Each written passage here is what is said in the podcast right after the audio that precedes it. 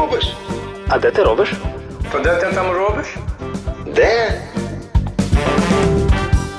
То де ти там робиш, якщо ти фрілансер? Які секрети успіху приховує гіг-економіка? Хочеш заробляти більше та працювати ефективніше? Тоді підписуйся на подкаст Де ти там робиш на платформах Google Podcasts, Apple Podcasts та Spotify.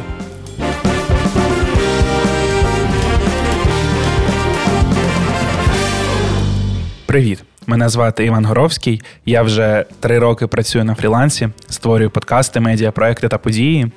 І це подкаст, де ти там робиш, в якому я розпитую маркетологів, кондитерів, авторок шрифтів, ілюстраторів, програмісток та копірайтерів про те, як вони оцінюють свої проєкти, вкладаються в дедлайни та долають особисті виклики.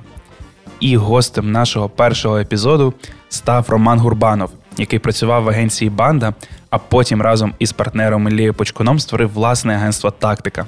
Серед компаній, з якими працює Рома, Multiplex, Prom.ua та Viber. Слухай, а в багатьох дуже розмовах з тобою згадується, та, що ти почав свій креативний професійний шлях, коли тобі ще не було і 18 років. Можеш, будь ласка, розказати трохи е, про це, про те, чому ти почав так рано, що тебе змусило, що тебе змотивувало? Та і з чого почалась твоя реалізація в креативній галузі? А ну в мене така, мені здається, не дуже звична історія в тому сенсі, що я в 11 класі якось обрав, куди я буду вступати, і от досі все життя працюю в тій сфері, на на яку я пішов вчитися, яку я обрав для себе там ще у школі. Так вийшло, що я ще, ще у школі прочитав книжку «99 франків якась така клішейна історія, як для реклами, що всі чи додивляться фільм, чи то дивляться книжку, і потім хочуть піти працювати в креатив. Ну, от у мене так і сталося. Але тоді мене захопило не те, що там креатив, реклама, оце все наркотики, вечірки, як у цій книжці відбувається. А те, що я подумав, вау, це ж можна керувати думками людей, там щось, якісь їм ідеї насаджувати. Ну, чомусь мені тоді здалося, що це дуже прикольно. І я вступив до Києва. Приїхав до Києва і якось одразу почав шукати собі якусь роботу. Ну, по-перше, бо мені дуже було це цікаво і було потрібно. По-друге, бо я з Луганська, і я переїхав вступати в 2014 році. І ну, якщо в мене не було вибору, потрібна була робота. Тому якось так мені пощастило, що я ну, спочатку я, звичайно, працював на дуже різних роботах, там і перекладачем, і а, у такій школі, яка готувала помічників народних депутатів, щось я там вже робив. Це СММ, мені здається. Але потім мені вдалося влаштуватися на стажування так дійсно, коли мені ще було 16 років. І, до речі, це було друге місце, куди я прийшов на співбесіду, бо на першому місці я прийшов, а я вже тоді дуже цікавився рекламою, я там багато чого дивився, багато що читав. І я прийшов на це місце, куди де дуже хотів працювати, прям дуже хотів. І зі мною поговорили, там ми якось поспілкувалися, поспілкувалися, пожартували. А потім вони спитали: слухай, а скільки тобі років?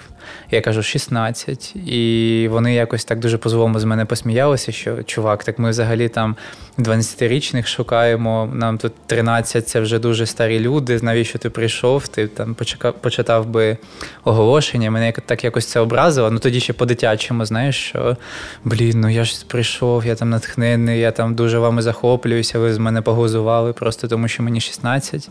Ну, образився і пішов в інше місце на стажування. В Лео Бернет є таке міжнародне рекламне агентство. От, І там, власне, почалося шлях. Спочатку Лео Бернет, потім банда, потім от власна агенція. Давай повернемось до твого шляху. Е, коли ти приїхав з Луганська до Києва, куди ти вступив? Угу. Що це була за освіта, що це тобі дало? Я вступив до інституту журналістики Київського національного університету імені Тараса Шевченка. Ну, мені дало це тільки людей, угу. тільки людей навколо мене. А, Бо так, от я дійсно зараз довчився, тобто так, так, так, 4 повністю. роки. Угу. Але ну як це дуже можна так умовно сказати, довчився, бо так ходити я туди, напевно, закінчив на кінці першому курсу. Потім три курси я працював і просто приходив здавати сесію, і в мене е, сутність мого навчання було в тому, щоб просто знайти підхід до кожного викладача, щоб комусь там треба, щоб його визнали його багаторічні регалії, сказали там Василь Іванович, можна я, будь ласка, там щось, оце мене пробачте, що я тут такий непутьовий працюю.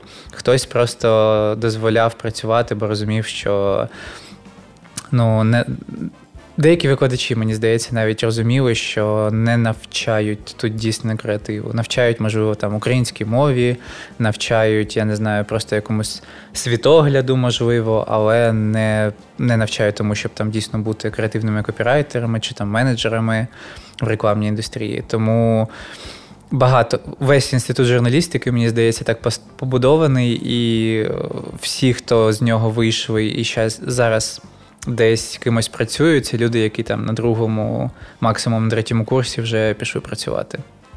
А До того, як ти потрапив на стажування в Leo Burnett, чи були якісь е, side hustle -и, якісь проекти, які ти робив на стороні окремо від навчання там і ведення сторінок угу. інших е, якихось компаній? Ну, я не можу сказати, що сайт хасли якісь були такі дуже помітні, але ну, брав участь у фестивалях студентських, всіх, яких, які міг, рекламних. Угу. Взагалі, коли ти дуже молодий в рекламній індустрії, то твій єдиний шлях це оце, оце тільки якісь конкурси робити, створювати якісь фейкові роботи, як ти от правильно кажеш, сейк-хасли, і набивати своє портфоліо, просто щоб ти міг принести в те місце, куди ти хочеш влаштуватися, і сказати, от я так думаю. Бо от мені мені це, це до речі, сказав всі креативні директори, з якими я там спілкувався про те, як наймати людей, коли я сам ну, зіштовхнувся з тим, що треба наймати людей. Що коли ти береш там суперджуніора, то ти взагалі не не мусиш звертати увагу на те, що там в нього є в портфоліо, бо що там в нього може бути в портфоліо.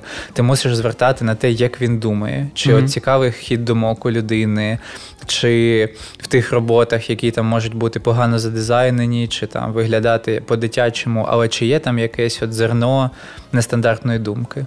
От Тому я просто намагався. Повертаючись до твого питання, намагався брати участь у всіх можливих фестивалях. Молодія є такий конкурс соціальної реклами. Ми там щось знімали з моєю одногрупницею, туди подавали в Одесі. Як виявилося, є е, рекламний конкурс. і Ми подалися і виграли його, і навіть не знали про це. І Потім нам зателефонували з Одеси, сказали: А чи ви будете приїжджати забирати ваші нагороди? Ми такі, а ну добре, приїдемо. От тому. Тому конкурси. Конкурси це, mm-hmm. це шлях 100%, щоб якось потрапити. А Як ти, зрештою, потрапив до банди? Я попрацював в Леобернеті, зробив декілька робіт, якісь непогані, якісь а, дуже погані. А, Просто специфіка мережевої агенції в тому, що там дуже. Дуже всі звикли робити просто потоково через те, що не потрібно якось заявляти про себе, мені здається. Ну, не, так, щоб дуже сильно потрібно, бо завжди є мережеві клієнти, які до тебе спустяться. Там з офісу в Чикаго чи там з офісу десь, я не знаю, в Міннесоті до тебе прийде величезний бренд, і в тебе завжди буде робота. Локальним агенціям завжди потрібно робити якісь е, такі помітні роботи, щоб їх помічали інші компанії, щоб це якось впливало на на власне на бізнес клієнтів, дійсно впливало, щоб було, був якийсь word of mouth про ці роботи. Тому мені здається, оця перша причина, чому. Локальні агенції роблять більш помітні роботи, бо їм просто треба бути більш помітними, щоб виживати як бізнесом.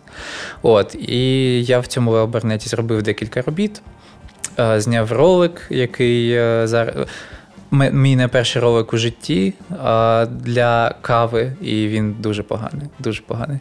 Але я зараз його передивляюся, і в мене дуже такі теплі емоції через те, що я згадую, який я був щасливий. що От мені було тоді 18 років, і це перша була моя зйомка в житті, а зйомка в рекламі це завжди таке щось трошки магічне, коли ти за оцей кінематографічний світ потрапляєш трошки.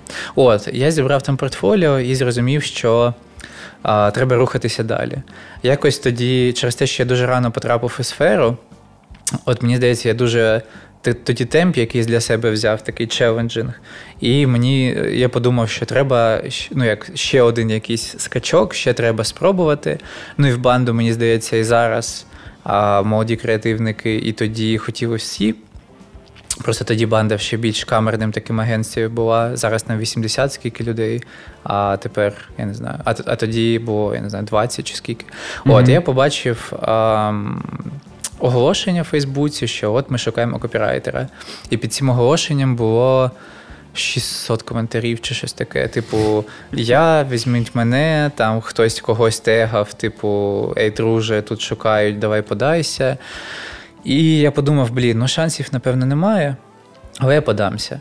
І я тоді просто, от мені здається, якщо знаєш, відповідати на питання, як мені здається, чому мене взяли, бо, ну, окрім того, що я, напевно, сподобався на співбесіді, то це я, е, перше, що я зробив, я зробив навіть не те, що класне, а я зробив зручне портфоліо для того, щоб його могли подивитися. От коли я зіштовхнувся вже з тим, що коли я сам відбирав людей в банду, коли я вже був там старшим копірайтером, чи от я зараз відбираю людей, там, коли ми в тактику когось намагаємося на...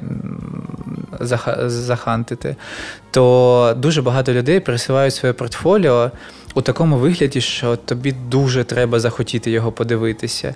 Воно лежить там в запароленій папці, десь на файло цьому обміннику, не знаю, як сказати правильно. Е, щоб його скачати, тобі треба ще відкрити якийсь документ, де написаний пароль до цієї папки, і ти не розумієш, там що які там секретні якісь cru файли чи що, навіщо його так паролити. От, я тоді Зібрав на тільді, ще коли можна було користуватися, а не зараз. Зібрав на тільді такий лендинг, ти просто розмістив і всі свої роботи ти дуже зрозуміло їх описав, так щоб не треба було нічого завантажувати, не треба було нічого там відкривати, скачувати. І відправив. І моє портфоліо відкрили, мене покрукали на співбесіду. От Тому я дуже от раджу всім там, я не знаю, молодим людям, які думають, як потрапити в якусь навколо креативну сферу. Зберіть портфоліо так, щоб е, ну, як з повагою до людини, яка буде його дивитися, щоб зайвий час на це портфоліо людина не витрачала, бо е, зазвичай портфоліо витрача, е, дивляться там десь у 20-30 хвилинній перерві між купою справ, які є у людини, яка це дивиться. Просто зекономте час, це зайвий пау завжди вам додасть і більше шанс на оцей open rate вашого портфоліо. Е, Якщо таке трохи самері від зворотнього, що робить погане портфоліо поганим? А, Ну, по-перше, це UX, я б сказав, UX портфоліо. По-друге, напевно, якщо ти вставляєш туди взагалі все, що в тебе є.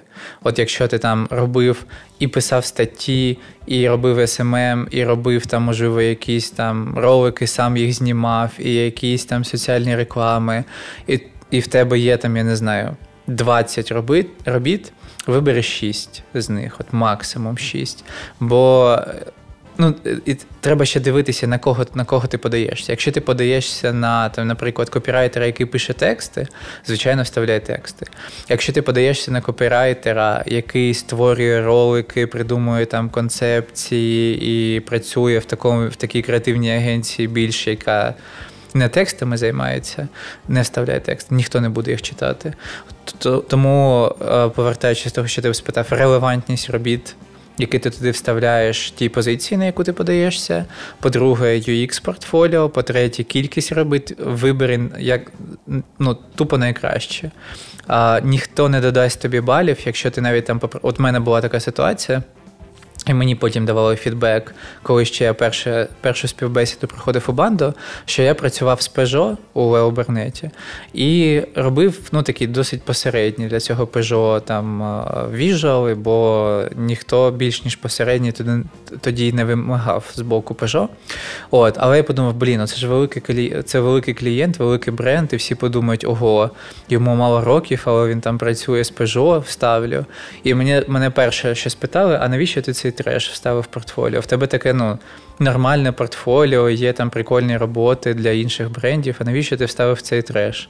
Я подумав, я сказав, що ну я подумав, це великий бренд, ви заціните. Він такий, та ні, ти що? Ніколи не вставляйте, що реально не сильна робота, просто для того, щоб показати, що я чи там багато роблю, чи я з великими брендами працюю, ніхто цього не зацінить. Тому самокритика, UX портфоліо і релевантність тієї позиції, на яку ти подаєшся.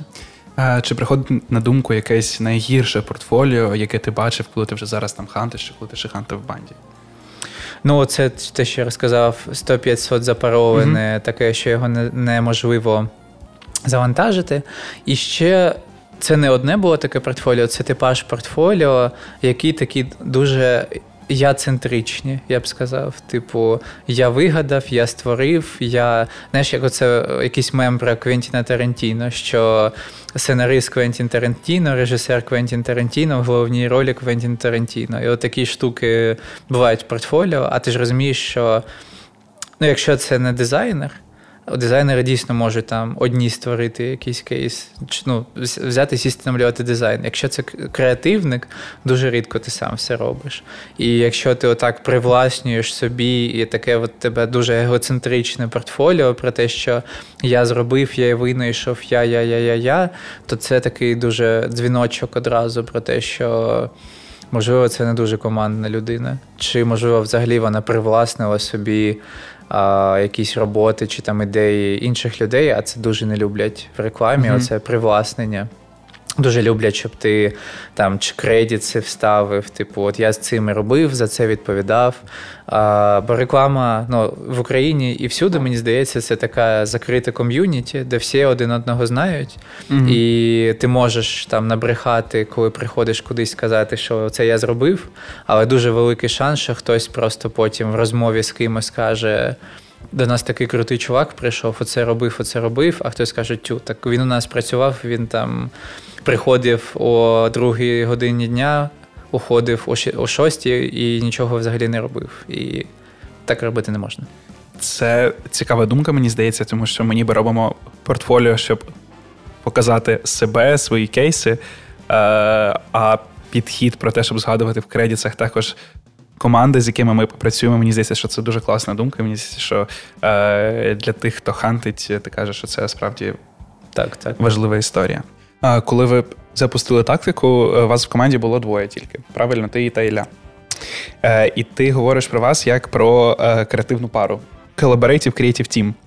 Е, є такі меми в дизайнерській в креативній спільноті, коли чувак за компом в піжамі вдома пише замовнику на Fiverr чи на Upwork. Наша команда з дизайнерів вже взяли за ваше замовлення.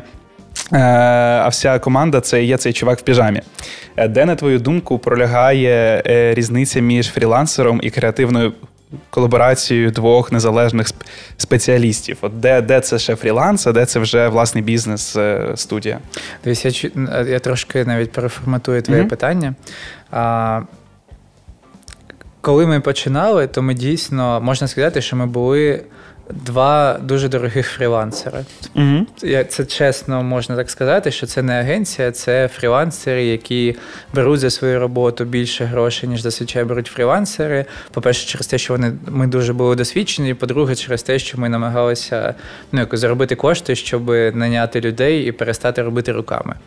От. І всі агенції, які стартують, починають з цього. Що просто, ну, якщо ці агенції засновані креативниками, то всі просто починають з того, що фаундери спочатку роблять руками. Самі роблять усі проекти, самі там менеджерять, самі е, все безпосередньо створюють від А до Я. А потім, по мірі того, як е, зростає кількість проєктів, зростає кількість грошей в компанії, то з'являються вже наймані співробітники, і а, фаундери переходять від того, щоб робити руками, до того, щоб менеджерити та коментувати. От. І е, бізнес від фрілансера, мені здається, відрізняє. От якраз те, чи працюють на тебе люди. uh Якщо ти працюєш, якщо ти береш гроші і е, потім робиш це сам, то це Ну, це теж може бути твоїм бізнесом, ти можеш бути підприємцем. Ну, Вірніше так, це може бути підприємницька діяльність, бо ти працюєш сам на себе. І, е, Але це таке, можна сказати, ремісничество трошки, бо це, ти просто дуже досвідчений фахівець, який бере за свої гроші дуже багато, ну, дуже високий рейд через те, що в тебе є mm-hmm. досвід, але ти працюєш сам. Коли вже це перетворюється на бізнес, це тоді, коли ти займаєшся адміністративно-менеджерсько-фінансовою діяльністю, а безпосередню роботу виконуєш не ти, а твої співробітники. От тоді це бізнес.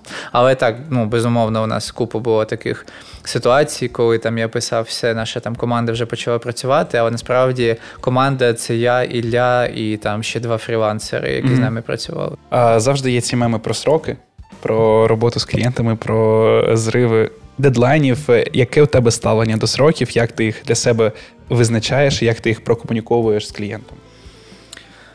Це така штука, якій треба вчитися, і ми досі вчимося, бо а коли ти працюєш найманим співробітником, ти навпаки хочеш взяти там собі найбільший термін на виконання роботи, наскільки це можливо. А от коли ти вже стаєш рекламною агенцією, ну коли ти стаєш підприємцем чи там фрілансером, то ти навпаки боїшся назвати клієнту якийсь дуже великий термін, бо ти думаєш, блін, вони не погодяться, вони підуть до когось, хто їм скаже, ми це зробимо за три тижні, а не за три місяці. От, mm-hmm. і мені здається, що це все ж таки просто питання компромісу між а, тим, наскільки за скільки ти реально можеш це зробити, і за скільки клієнту це треба зробити. Бо треба розуміти, що оби, обидва блоки вони завжди, ну я маю на увазі клієнт і виконавець, завжди називають терміни з запасом. Uh-huh. Я думаю, що тільки там супер-джуніори бренд-менеджери чи супер-джуніор креативники, от якщо їм треба там два тижні на виконання цього таску, вони скажуть два тижні. Бо це навіть неправильно робити, бо завжди є форс-мажори, завжди є там якісь дні, там не знаю, почуваєшся погано чи щось таке. І з того ж боку, це дуже. Якщо якщо вам там потрібно, наприклад, через два тижні піти в друк, там я не знаю, з якимись макетами, які ви замовили у фрілансера, не кажіть, що за два тижні ця робота має бути зроблена. Кажіть, що за тиждень. Mm-hmm. От за тиждень, і вона насправді буде зроблена там за півтори чи щось таке. Бо знову ж таки, і на боці клієнта є там узгодження, якісь е, дні, які просто тобі не відповідають, тому що клієнту там потрібно порадитися всередині, прийняти якесь рішення. Тому питання термінів це про те, щоб е, а чесно. Оцінювати свої mm-hmm. сили, не думати, що От завжди закладати а, те, що я не знаю, тобі стало погано, в тебе болить живіт, от закладати такі я не знаю, дні на виконання, і закладати дні, коли ти прокинувся, і в тебе дуже поганий настрій, якщо ти там, я не знаю, з креативним продуктом працюєш, от закладай дні поганого настрою. Бо ну давайте будемо чесними, якщо ми навіть там не знаю. Тиждень попросили на виконання, два дні ми будемо тупити сидіти. Бо mm-hmm. навіть ну, креативним людям їм треба трошки посидіти, потупити, подумати про це завдання, там щось пересорчити. Так, mm-hmm. ти не сядеш з першого дня працювати. І знову ж таки, ти не будеш всі 8 годин працювати тільки над цим таском, ти будеш ще й над іншими тасками працювати, просто там якісь свої менеджерські штуки виконувати. От тому просто а, чесно зрозуміти, скільки в тебе цей тест таск займе, і закласти більше часу, і не боятися з клієнтом розмовляти про те, що ми не можемо в цей термін зробити. Ви можете піти, спробувати зробитися з кимось іншим, але от нам здається, що це прямо вплине на якість, бо це неможливо зробити за цей термін. Можна ще спитати, якщо там клієнт приходить і каже, нам потрібно це на на післязавтра. Uh-huh. Можна спитати, а чому вам це потрібно на післязавтра? Бо перше, що хочеться е, зробити, це сказати так, звичайно, ми зробимо. Mm-hmm. А можна спитати, а чому вам це потрібно на післязавтра? І а варіант А не буде відповіді. І там вони почнуть, ну, можливо, не післязавтра, можливо, там і 5 днів може робити. А Б е, може таке виявитися, що потрібно не все на післязавтра, а якась частина. От як, наприклад, ти робиш там дизайн, я не знаю, брендинг, і на післязавтра потрібен, я не знаю, логотип. Просто показати там на якомусь. Е, як це мітінгу всередині mm-hmm. компанії, що от дивитись, дивіться, я зараз роблю брендинговий проєкт, і ми вже зробили логотип. І за два з половиною дні зробити логотип там реально, за два з половиною дні зробити брендинг нереально. І просто з'ясувати, що дійсно з цього потрібно за два з половиною дні. От, просто відверто про це говорити. Взагалі, от ти кажеш, що там зрозумів про менеджмент чи щось таке, те, що з клієнтами дуже відверто треба говорити. Не так, е, ну, Звісно, є клієнти, які не підпускають тебе на цей рівень, там якісь великі, можливо, дуже корпоративні, але ну, таких небагато і. Можливо, тоді не варто з ними працювати. Але більшість це все ти все ж таки працюєш не з компаніями. І бізнес це не про те, що там працює агенція тактика з компанією, там не знаю, мультиплекс. Це mm працює там Рома Гурбанов і Саша Жиляєв, бренд-менеджер цієї компанії. І це люди працюють з людьми, і просто з людьми треба говорити дуже відверто і казати: слухай, а чому так, а чому не так? А давай, може, просто зідзвонимося і не попереписуємося, а просто поговоримо, і ти мені розкажеш, чому ти хвилюєшся, чи тому, чому тобі здається не відповідає те, що ми зробили, тому що ти хотів. Взагалі, це питання, чому чому тобі так здається, це дуже важливе питання, яке треба всім, хто на фрілансі чи сам на себе працює. Я трошки перескакую з того питання, яке ти задав, але оце дійсно змінило моє життя в креативній індустрії. Угу. Оце питання, чому вам так здається? Бо коли тобі хтось дає коментарі, чи там хтось вимагає від тебе щось іншого, не те, що ти зробив. Яка перша реакція? Захиститися, угу. там сказати, так. що так. А, ні, насправді те, що вам здається, вам чи неправильно здається, чи вам на, насправді не здається те, що вам здається, і ти починаєш переконувати клієнта в те, що він не правий, а ти правий. А насправді, перше, що це що треба зробити, це спитати, а чому вам так здається? Угу. Це таке дуже ну, якось проста штука, але ми це не робимо. Ми одразу починаємо шукати контраргументи. А, а насправді, що ми шукаємо, ми контраргументи даємо не до не до того, що насправді хвилює клієнта. Він може сказати: слухайте, а, ну те, що ви зробили, взагалі не подобається, нам це не підходить. Ти починаєш, ну ні, ви ж казали оте, оте, оте, і от у нас це є. А треба спитати, а чому вам так здається? І може виявитися, що не підходить не все, що ти зробив, а там не знаю, червоний колір просто не подобається, а ти дуже багато червоного кольора використав. І е, ти розумієш, а, ага, так червоний колір. А якщо б це було жовтим? Воно працювало так, ну так так би воно, звичайно, працювало. Так давайте ми просто залишимо це, що ми зробили, просто зробимо це жовте. Воно теж буде працювати. І ти зберіг час на те, що там ти робиш повністю новий варіант. Ти почув клієнта, і ну, і він зрозумів, що ти його почув. і його якесь побажання виконав, і ти зберіг добрі стосунки, не mm-hmm. переконував клієнта в тому, що він дурий, нічого не розуміє там в дизайні, копірайтингу, рекламі, будь-чому завгодно, а ти розумієш. А ви просто поспілкувалися як дві людини, які разом над чимось працюють. Е, ця штука з ясністю це також така дуже вічна історія. Е, чи є якийсь кейс у тебе, коли були проблеми з ясністю, і через це проект не вдався? Або навпаки, коли був виклик з ясністю, ви його вирішили і вийшло ще краще, ніж планували? Ну, от у мене зараз є такий кейс. Ми ведемо перемовини з е, клієнтом. А, І це там велика мережа зоомагазинів. Uh-huh. І ми от ми дуже хочемо з ними працювати, бо в мене є нещодавно з'явилася собака. Клас, і вітаю.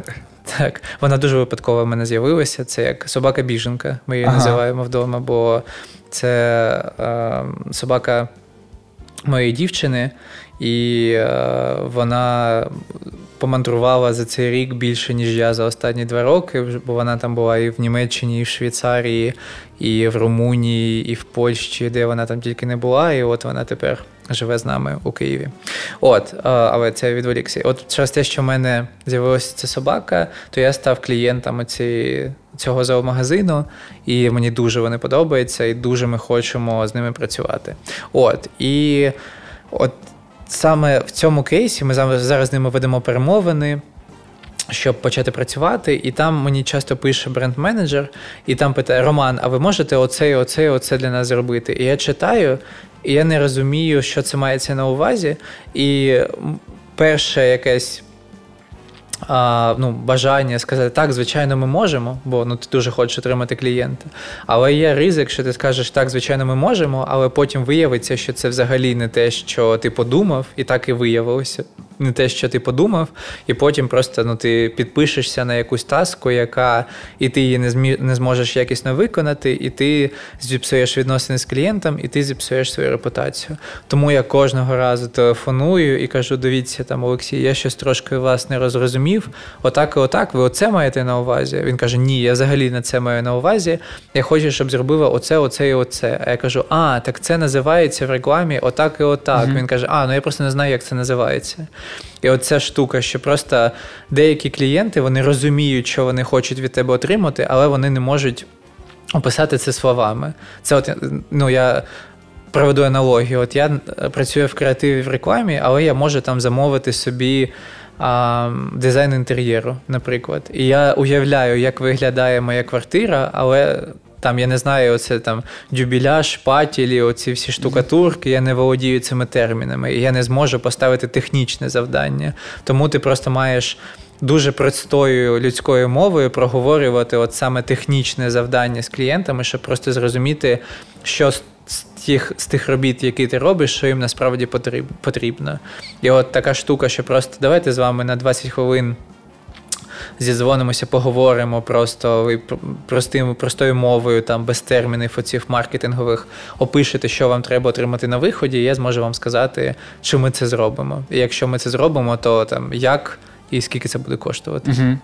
Слухай, а як е, працювати з лавмарками, от з брендами, які ти дуже любиш? Мені здається, що є ризик, коли ти працюєш з брендом, який тобі дуже подобається, це ризик почати робити за клієнта його роботу. Ви такий, блін, такий класний продукт, а от тут то так зробіть, і тут то так зробіть. А тебе беруть тільки для того, щоб ти там створив айдентику, наприклад, а ти починаєш лізти в продукт. Як от працювати з цим ризиком, якщо ти працюєш з брендом, який ти дуже дуже любиш? І чи він існує? Мені здається, це гіпотеза на рівні ідеї просто.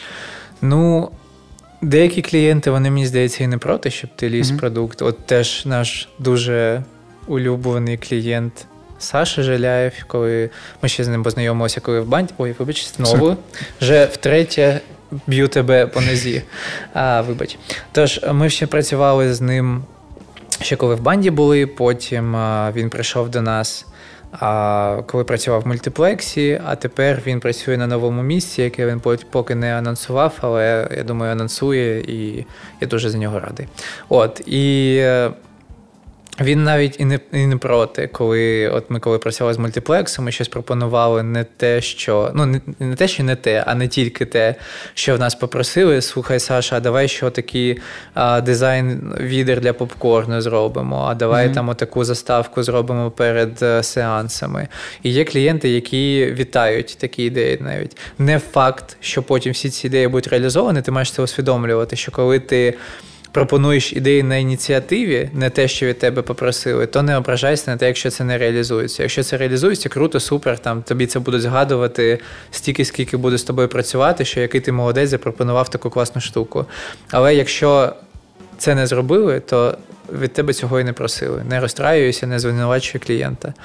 От, але якщо до того питання, яке ти поставив, мені здається, будь-який бренд, якщо ти з ним працюєш і там класна команда, ти будь-який бренд починаєш любити. Ну от у мене таке було, що усі компанії, де була класна клієнтська команда, я починав ставитися до цих брендів як до цього до свого власного. Mm-hmm. Я любив Приватбанк, так ніби я це я там колись створив Приватбанк, і я там знаю, ніби це я разом з Дубілетом оце придумав Приватбанку. Ну він не придумав, я. Трошки жартую про це, але ти починаєш дійсно відчувати себе там частиною всього цього. Чи коли ми працювали з ФФБ, то ми там дуже була крута команда, і я теж про це про їхні якісь болі переживав, ніби за власні. Тому, якщо ти симпатизуєш перш за все людям, от е, ну я не знаю, є там бренди лавмарки якісь у нас в країні, але іноді так таке трапляється, що в брендах лавмарках працюють не дуже приємні люди. І як би ти не любив, і як, як би ти не любив там цей магазин, чи там цей, я не знаю, що завгодно, то якщо там працюють мудаки, ну бренд злав Марко швидко перетворюється на Боже, я не хочу працювати mm-hmm. з ними ніколи більше. А якщо про тебе є просто меч з людьми, які працюють в компанії, то навіть якщо ти ніколи не працював з ой, не не працював, ніколи не був користувачем чи там покупцем цього продукту, ти будеш його любити як власний, бо просто ти будеш mm-hmm. кайфувати від того, що ти працюєш з такими класними людьми. Е, слухай, давай трохи може про прайсинг поговоримо. Як е, прайсити свою роботу молодим спеціалістам, які тільки зайшли в цю галузь? Як визначити, е, щоб не налякати з однієї сторони клієнта, якщо там портфоліо ще невелике, з іншої сторони, як отримати таку оплату, щоб відчувати мотивацію працювати над проектом? Угу. Ну, Взагалі, в е, креативних якихось індустріях оце питання, скільки оцінювати свою роботу, скільки просити так. за свою роботу, це ну, дуже складне питання. Бо немає, знаєш, якогось там розрахунку, як там, я знаю, собівартість е, кефіру, там mm скільки коштує завод, скільки коштує пляшка, скільки там ще щось собівартості. Вржеш любить говорити, що ідеї безцінні. Ну, та, по-перше, вартості, є отаке враження. Ну, звичайно, як, звичайно, є собівартість, є собівартість команди, які на тебе працює, їхня зарплатня, скільки коштує утримувати цю команду, чи покриває проєкт там. Їхню зарплатню, і чи ти заробляєш за цей час, коли ця команда робить а цей якщо проект. ти на фрілансі? Якщо ти на фрілансі, то ну, є Є просте питання, ой, не питання, а відповідь просити стільки, скільки ти хочеш.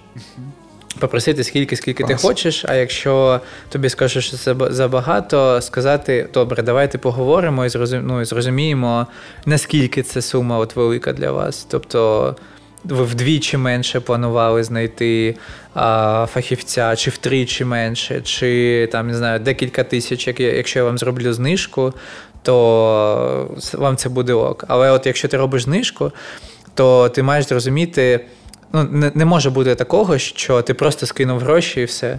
Бо ну, тоді зрозуміло, що ти ну, просто назвав тоді overprice. Якщо ти можеш просто там, не знаю, назвав 25 тисяч і просто 5 тисяч скинув. Ну, Тоді це 5 тисяч просто твого overprice -у було. Mm-hmm. Якщо е, е, клієнт дійсно хоче з тобою попрацювати, і е, Є є просто такі клієнти, які там, ну давай візьмемо от уявну суму 25 тисяч, будь-чого там я знаю, гривень, тисяч доларів. От 25 тисяч. Є клієнти, які. Можливо, і розраховували uh-huh. на ці кошти, але там будуть намагатися трошки збити, бо uh-huh. все ж таки ну, їх, в них теж є свої фінансові інтереси. З тими, з такими клієнтами можна розмовляти. Є клієнти, які ти назвав 25 тисяч, а вони розраховували на 20 тисяч. Uh-huh. З такими клієнтами теж можна розмовляти.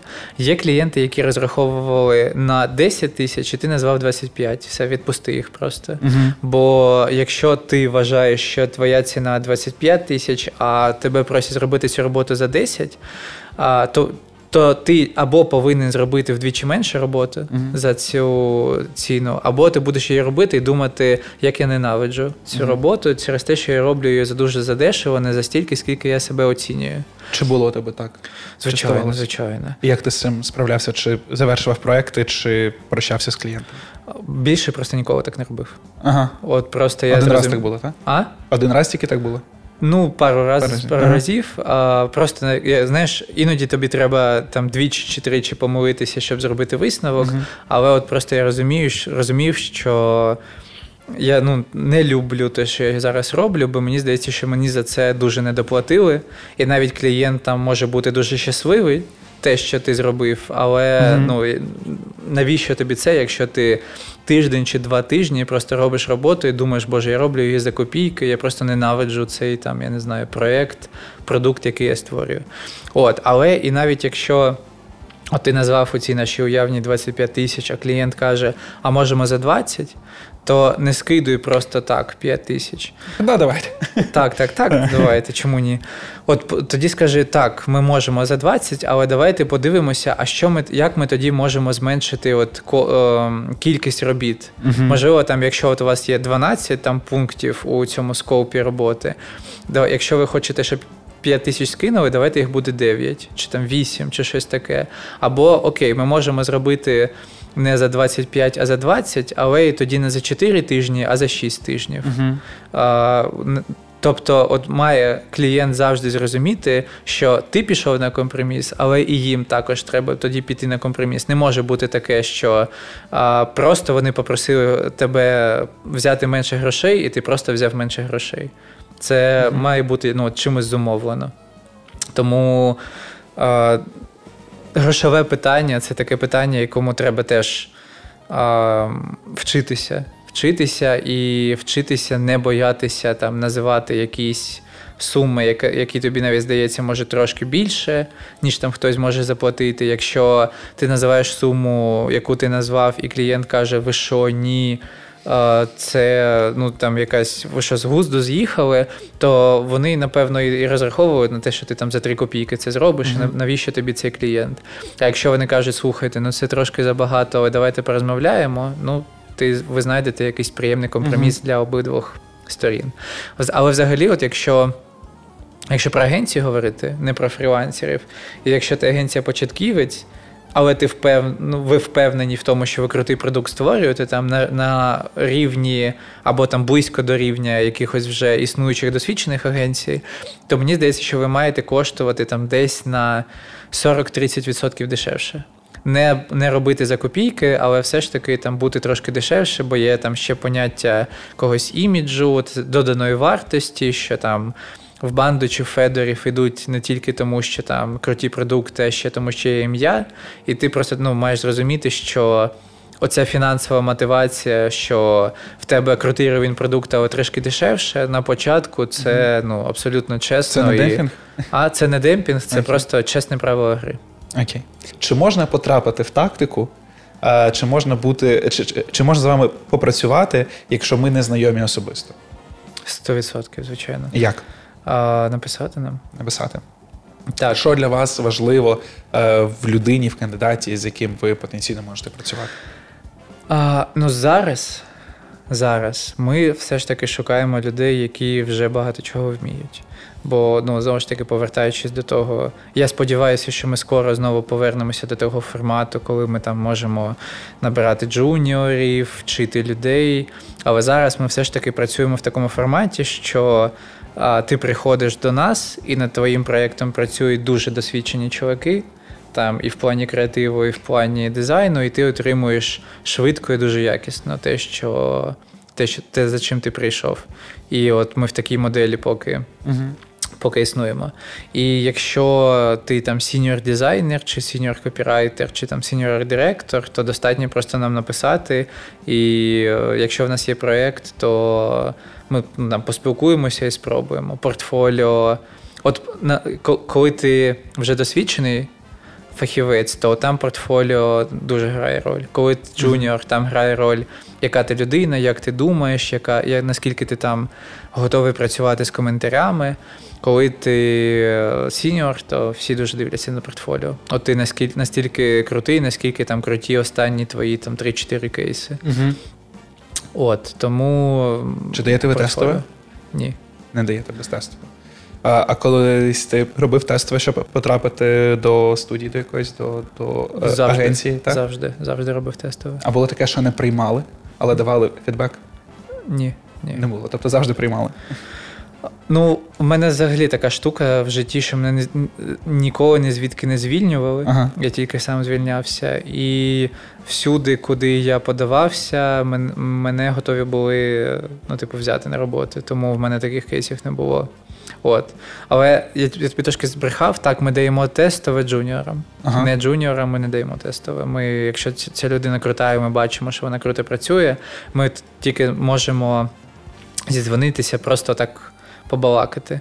Ну, просто як люди. Наскільки ти приємна людина, наскільки ти там, не знаю, жартуєш, не жартуєш, наскільки, я не знаю, ти взагалі з. Який посил йде від тебе? Чи ти mm-hmm. якась песіх агресів трошки людинка, чи ти ну, нормальна, адекватна людина, з якою можна а, познайомитися, пожартувати і комфортно буде працювати разом? Mm-hmm. А на що звертаєте увагу в тестовому? В тестовому? Так. А, Окрім самого задуму. Ну, теж на UX, Угу. типу, як людина подала, наскільки вона а, витр... Бо, бо знаєш, це не тільки про те, що там мені зручно це тестове передивитися. А якщо там людина зібрала якусь там більш-менш класну презентацію, чи там навіть лендинг, Мгм. який зробила, щоб тестове подати, це і про презентаційні скіли цієї людини, і потім буде. Але й кількість зусиль направлено на те, щоб здобути е, можливість цю також. Ну, і не просто в Google Доці, типу. Так, так, так. Але от ти просто розумієш, що от якщо ти там береш, не знаю, копірайтера. Мгм.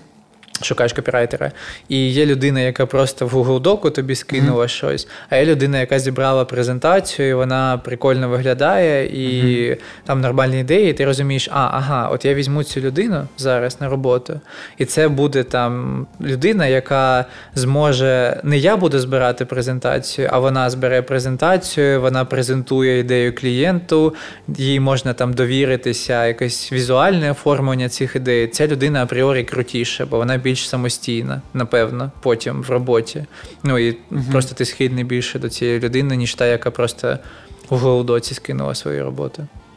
Про оцінку власних робіт. Ти якось сказав, що е, ще не вийшов кейс, а ми вже придумали, як можна зробити його кращим. Та? Е, коли ти фрілансер, мені здається, що е, фідбеку трохи менше. Його про, про, про нього можна просити, та, але коли працюєш в команді, завжди можна е, отримати фідбек від е, тімки. А коли ти працюєш сам, то треба просити замовника, просити клієнта про нього, і не завжди він буде чесний, не завжди він буде прямолінійний. Та як е, оцінювати свою роботу самому, щоб не заглиблюватись якусь самокритику, а рухатися далі, розвиватись і зростати. Угу. Тут, дивлячись, про який фідбек ти питаєш, про фідбек. Клієнтський фідбек, наскільки їм ну, круто те, що ти зробив, чи фідбек а, твоїх типу колег по індустрії, бо це дуже два різні фідбеки. Ага. І, е, Давай поговоримо і про той, і про той. Бо клієнтський фідбек, так, це дуже часто не про крутість виконаної роботи. От це знаєш. Така думка, до якої мають, мені здається, прийти всі, хто працює фрілансерами в креативній індустрії, що нам здається, що наш продукт це там логотип чи текст. Насправді наш продукт сервіс. Ми працюємо в сервісному бізнесі. І клієнти вони не, не працюють з геніями там не знаю, дизайнерської чи креативної думки, але які не вміють вкладатися в сроки, з якими неприємно спілкуватися, з якими ти не знаю, просто не хотів би після того, як ви забрифувалися на новий проєкт, чи просто там кави посидіти, попити, просто про, про життя поспілкуватися. Оце є поняття сервісу. Угу.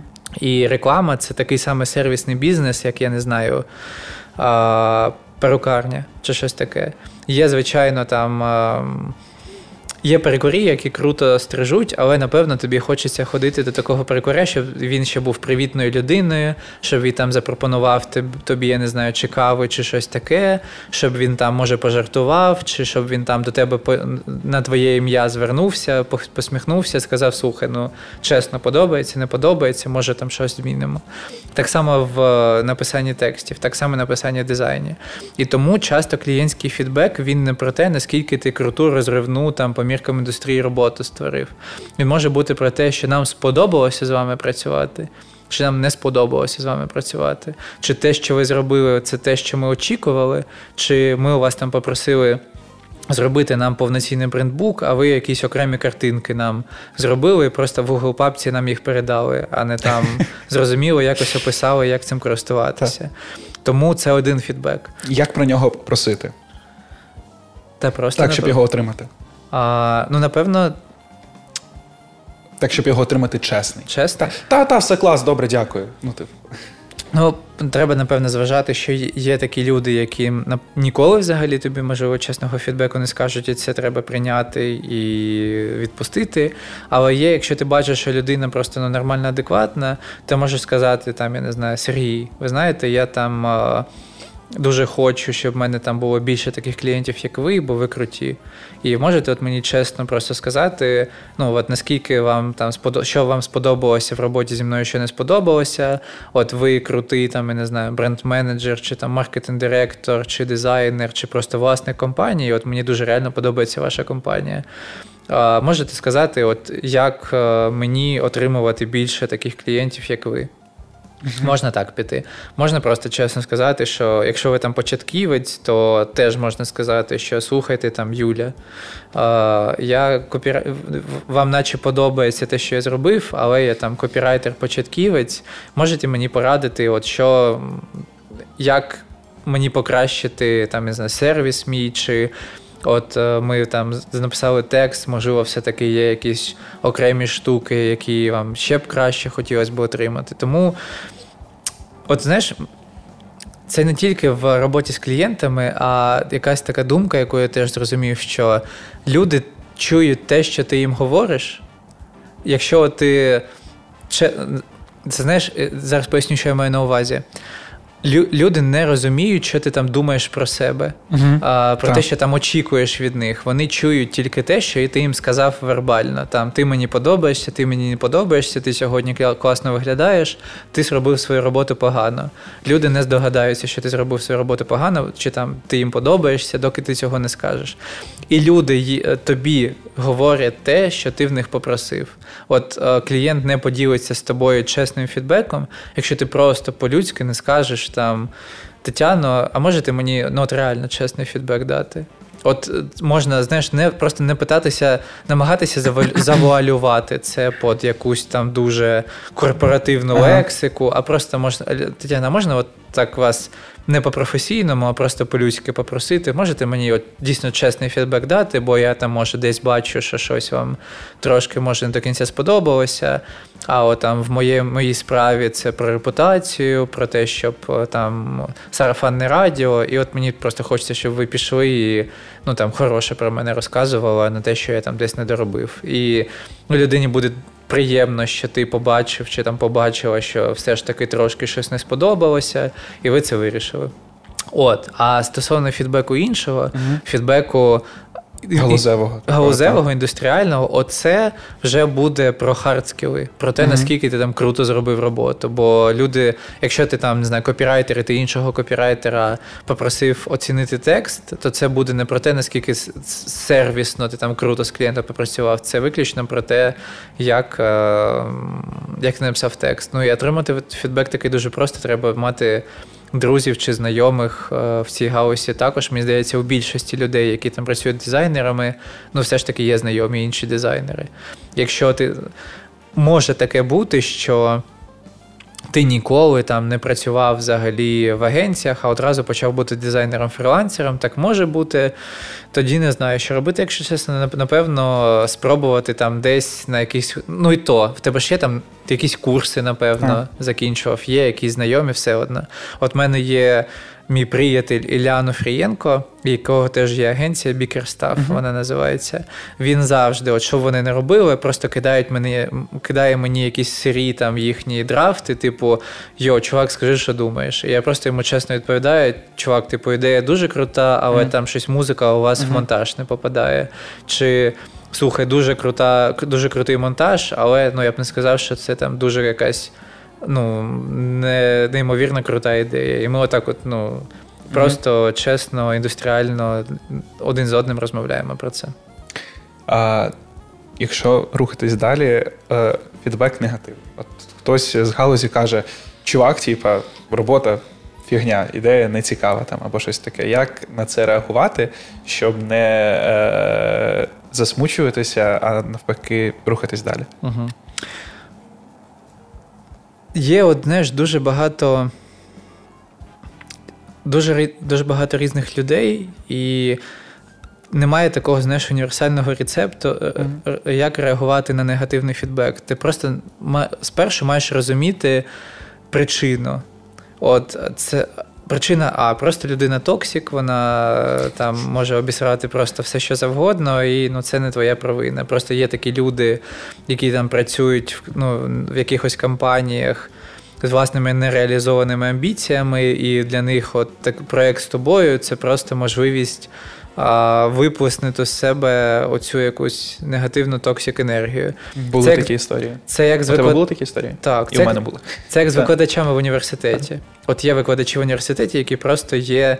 Нереалізованими фахівцями, які хотіли б, можливо, працювати не в університеті, а ну, працювати там, чому вони вчать, але в них це не вийшло. Вони просто цю свою нереалізовану енергію на студентів викидують. А є навпаки, ну навпаки, інші люди. От тому треба просто зрозуміти, чи це тому, що людина така, чи це дійсно тому, що ти погано зробив свою роботу. І якщо це тому, що ти погано зробив свою роботу, то там теж, ну як.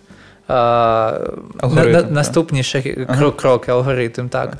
Якщо тобі якось дуже деструктивно дають фідбек, ага. то все ж таки, ну. Там не знаю, слухайте, це повна маячня, я там ви якусь несеницю кажете, то треба трошки тоді сказати про те, що слухайте там Андрій. А, ви Давайте я там я зрозумів, що вам не сподобалося те, що я зробив.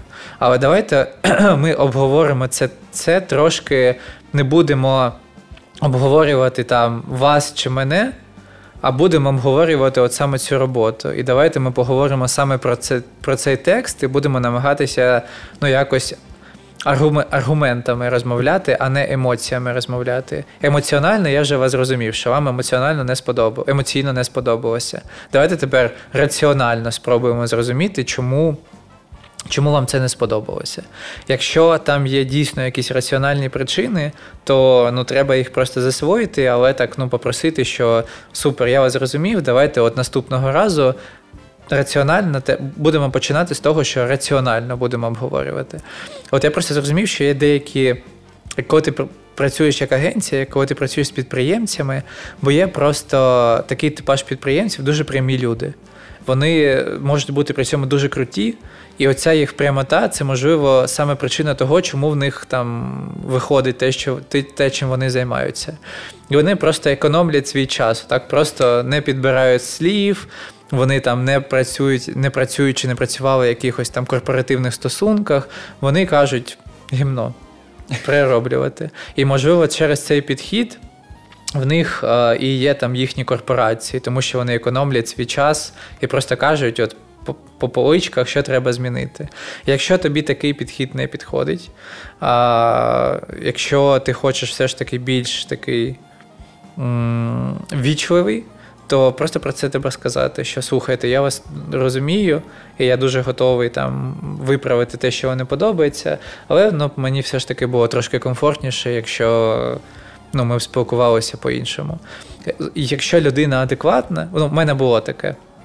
От е, є. Я відчув, що ти уявляв е, людину, коли зараз програвав цей кейс. І при та. тому, що дуже крута людина. Та. От я дуже люблю цього підприємця, я там не буду називати. але... Андрій. А, Не не, не Андрій, насправді. Я розумію. От, а, Я дуже захоплююся компанією, яку він створив, але ну, він такий трошки як доросла дитина, знаєш, він може сказати: ну, це нудота, фу, чому ми це слух. От, і я просто розумію, що він така людина, і він під цим не має на увазі те, що він мене там А не любить, Б, що я поганий. Він просто от так звик е, вибудовувати комунікацію. Я просто йому сказав про те: слухайте, я бачу, що не сподобалося, але ну. Ви ж розумієте, що я вам приніс свої ідеї, мені там трошки образило чути, коли їх там отак називають. І він каже: Ой, там сорі, я не хотів образити, просто от я я так розмовляю. Я кажу, та я вже зрозумів, що ви так розмовляєте. Давайте просто ну, от, раціонально поговоримо. І Він каже, так, давай, оце і оце і оце мені не подобається. Я такий, все супер зрозумів. І наступного разу він же він же жартував про те, так. Мені знову не сподобалося, але я не буду вже таке казати. Я от буду казати, як ти мене спитав. І з третього разу все вийшло.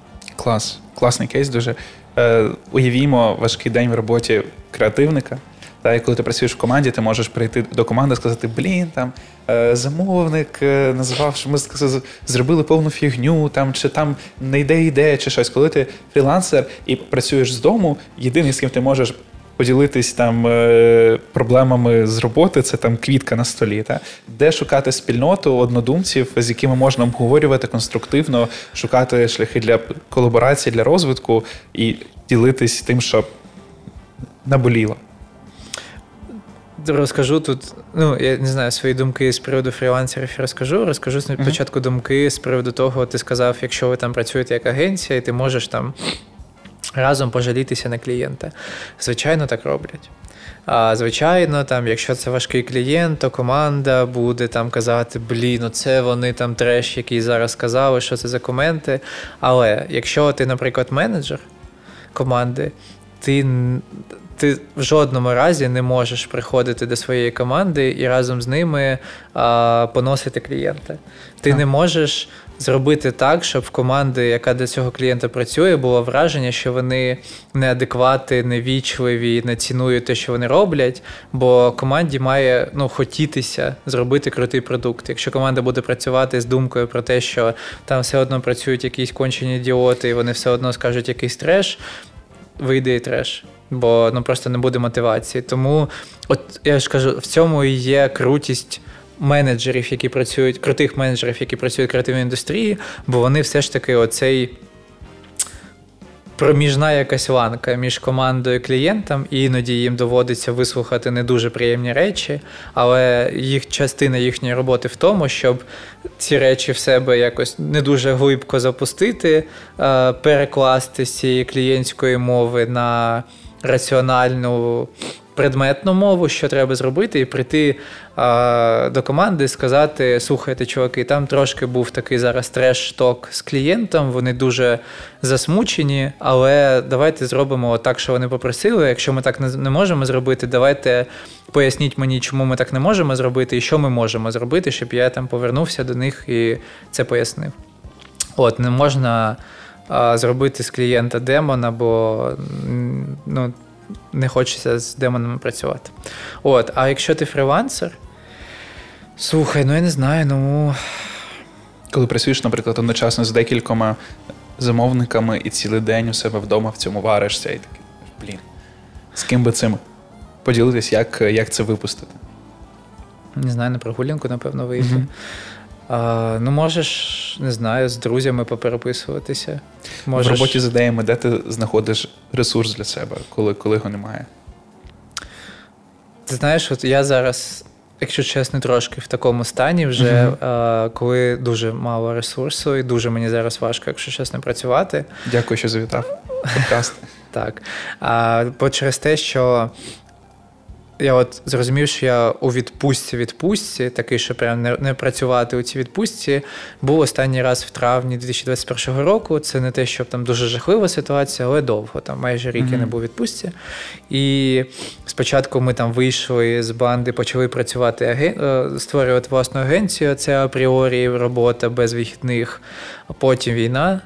Потім намагання зберегти там якусь свою агенцію зберегти свою роботу під час війни. А це якщо не якщо брати до уваги тільки професійні челенджі під час війни, окрім того, що ти читаєш новини і просто якісь жахливі речі відбуваються.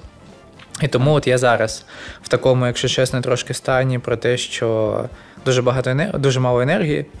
І от що я зрозумів, можна собі дозволити один тиждень бути поганим працівником. От треба, якщо ти не можеш якщо ти можеш піти відпустку, треба піти відпустку, а якщо мало енергії.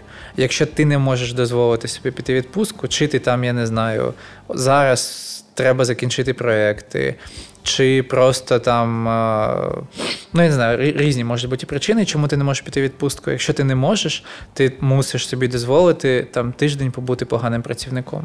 Це не в тому сенсі, що ти маєш перестати відповідати на дзвінки, перестати відписувати своїм клієнтам і перестати робити взагалі будь-що. Але якщо ти тиждень замість там, не знаю, 10 тасків робиш 4, ну просто прийми, що це такий тиждень. От я на цьому тижні такий лінивий працівник. Я просто підтримую свої проекти в тому, щоб вони не колапснули. Я їх роблю, але роблю їх там поганенько. Угу. І просто дозволити собі тиждень побути в такому мінусовому режимі, але ти ну, от я так собі дозволив минулого тижня зробити. Прийняв просто це десь всередині тижня, що блін, все, в мене батарейка сіла повністю, я тупо не можу нічого робити. Я буду робити тільки те, щоб ті проекти, які я роблю, я роблю зараз, не колапснули. В мене немає зараз енергії там шукати якийсь новий бізнес чи там на ініціативи приносити щось моїм клієнтам, я зараз ну, не можу це фізично. Mm-hmm. Я це дозволив, і вже от з цього тижня, ну, в середині тижня я почуваю себе набагато краще вже. І вже там замість чотирьох тасків роблю вісім, і вже там дзвоню клієнтам в нормальному настрої і з нормальною. Більш-менш кількістю енергії. Тому просто треба зрозуміти, що ніхто не може, навіть я не знаю, там якісь е, найвидатніші спортсмени, в них бували погані сезони, погані ігри, погані місяці. І Є е, сезони, коли ти не вигра... ти футболіст. І ти не виграєш Лігу чемпіонів. Але не, це не робить там, я не знаю. Це поганим футболістом. Поганим футболістом, робить, так. так. так. Слухай, напевно, останнє запитання. А, якби а, якийсь зі скілів е, або навичок, або знань, якими ти володієш зараз, ти міг би отримати на початку свого шляху, що б це було? А, Спілкування з людьми, відверте спілкування з людьми. Я думаю, що дуже, я б дуже, не те, що дуже, а я не знаю, напевно, ще швидше прогресував, uh якщо б я відверто ділився з людьми, з якими я працюю, що я думаю. Якщо б я відверто казав там людям, слухай, я захоплююся тим, що ти робиш. Можеш мені там не знаю, декілька порад дати. От я. Ну, це не дивно, це я зрозумів, коли з психотерапевтом почав. Е, е, працювати, mm-hmm. і це не стосується тільки роботи. Це взагалі якась така істина просто про людські стосунки і відносини, що коли ти починаєш відверто казати про те, що ти відчуваєш у всіх сенсах, і в негативному, і в позитивному, з тебе з тобою починають хотіти спілкуватися набагато набагато більша кількість людей. Або ти вирішуєш проблеми з тими людьми, з якими ти не хочеш спілкуватися. Тому, от, якщо повертатися до професійного якогось сенсу, то я розумію, що люди, які не лестощі, а відверто каже: слухай, там мені дуже подобається твій останній проект, можеш розказати, як ви цього як ви його робили. І тобі розказують, і ти ну, якісь штуки засвоюєш, чи там приходиш до креативного директора і кажеш, слухай там, Саша. Якщо чесно, я там допоки сюди прийшов, я передивився твою Фейсбук-сторінку до 2012 року, просто тому що я дуже захоплююся тим, що ти робиш по життю. Ти дуже крута, все. Це ну просто, якщо це не лестище, якщо це правда, так. Якщо це лестище, ти потім не зможеш відповісти за свої слова, бо людина скаже: блін, дуже приємно, бачив, ми там в 2014 році робили, а ти а ні, не бачив. Ну і а якщо ну, ти дійсно це відчуваєш, то ви там по-перше, людині буде дуже приємно. По-друге, все вона назавжди запам'ятає, що блін, оце чувак, який ну, схоже дійсно цікавиться те, що він робить, бо він там в моїй професійній кар'єрі навіть відкотився там до якогось року, коли я там ще була. Початківцею.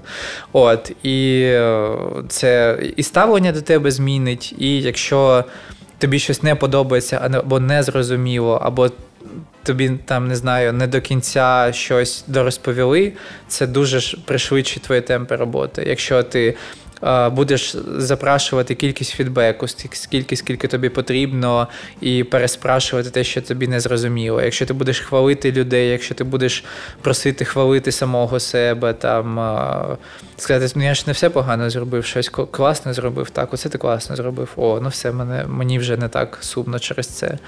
І, Ну і в роботі з клієнтами. В роботі з клієнтами, якщо ти чим швидше ти переведеш спілкування з клієнтами з клієнт-виконавець на людина-людина, тим крутіше вийде цей проєкт, і тим більше ти кайфанеш від е, результату і від наступних усіх кейсів, які ти будеш з цим клієнтом робити.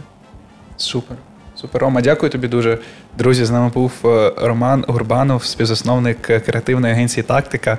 Е, дякую тобі, дякую за думки, дякую за інсайти, за поради. Дякую, що запросив. Та я думаю, що для креативних спеціалістів, які починають себе реалізовувати в креативній галузі, мені здається, що якраз такий е, е, така рефлексія, певна на твій шлях, мені здається, може бути дуже дуже цінною. Подкаст створено про природреновація у партнерстві з Urban Space Radio та Making Sense International у рамках програми Мріємо та діємо, яка впроваджується за підтримки американського агентства США з міжнародного розвитку USAID. Де ти там робиш? А де ти робиш? То де ти там робиш? Де? То де ти там робиш, якщо ти фрілансер? Які секрети успіху приховує гіг-економіка?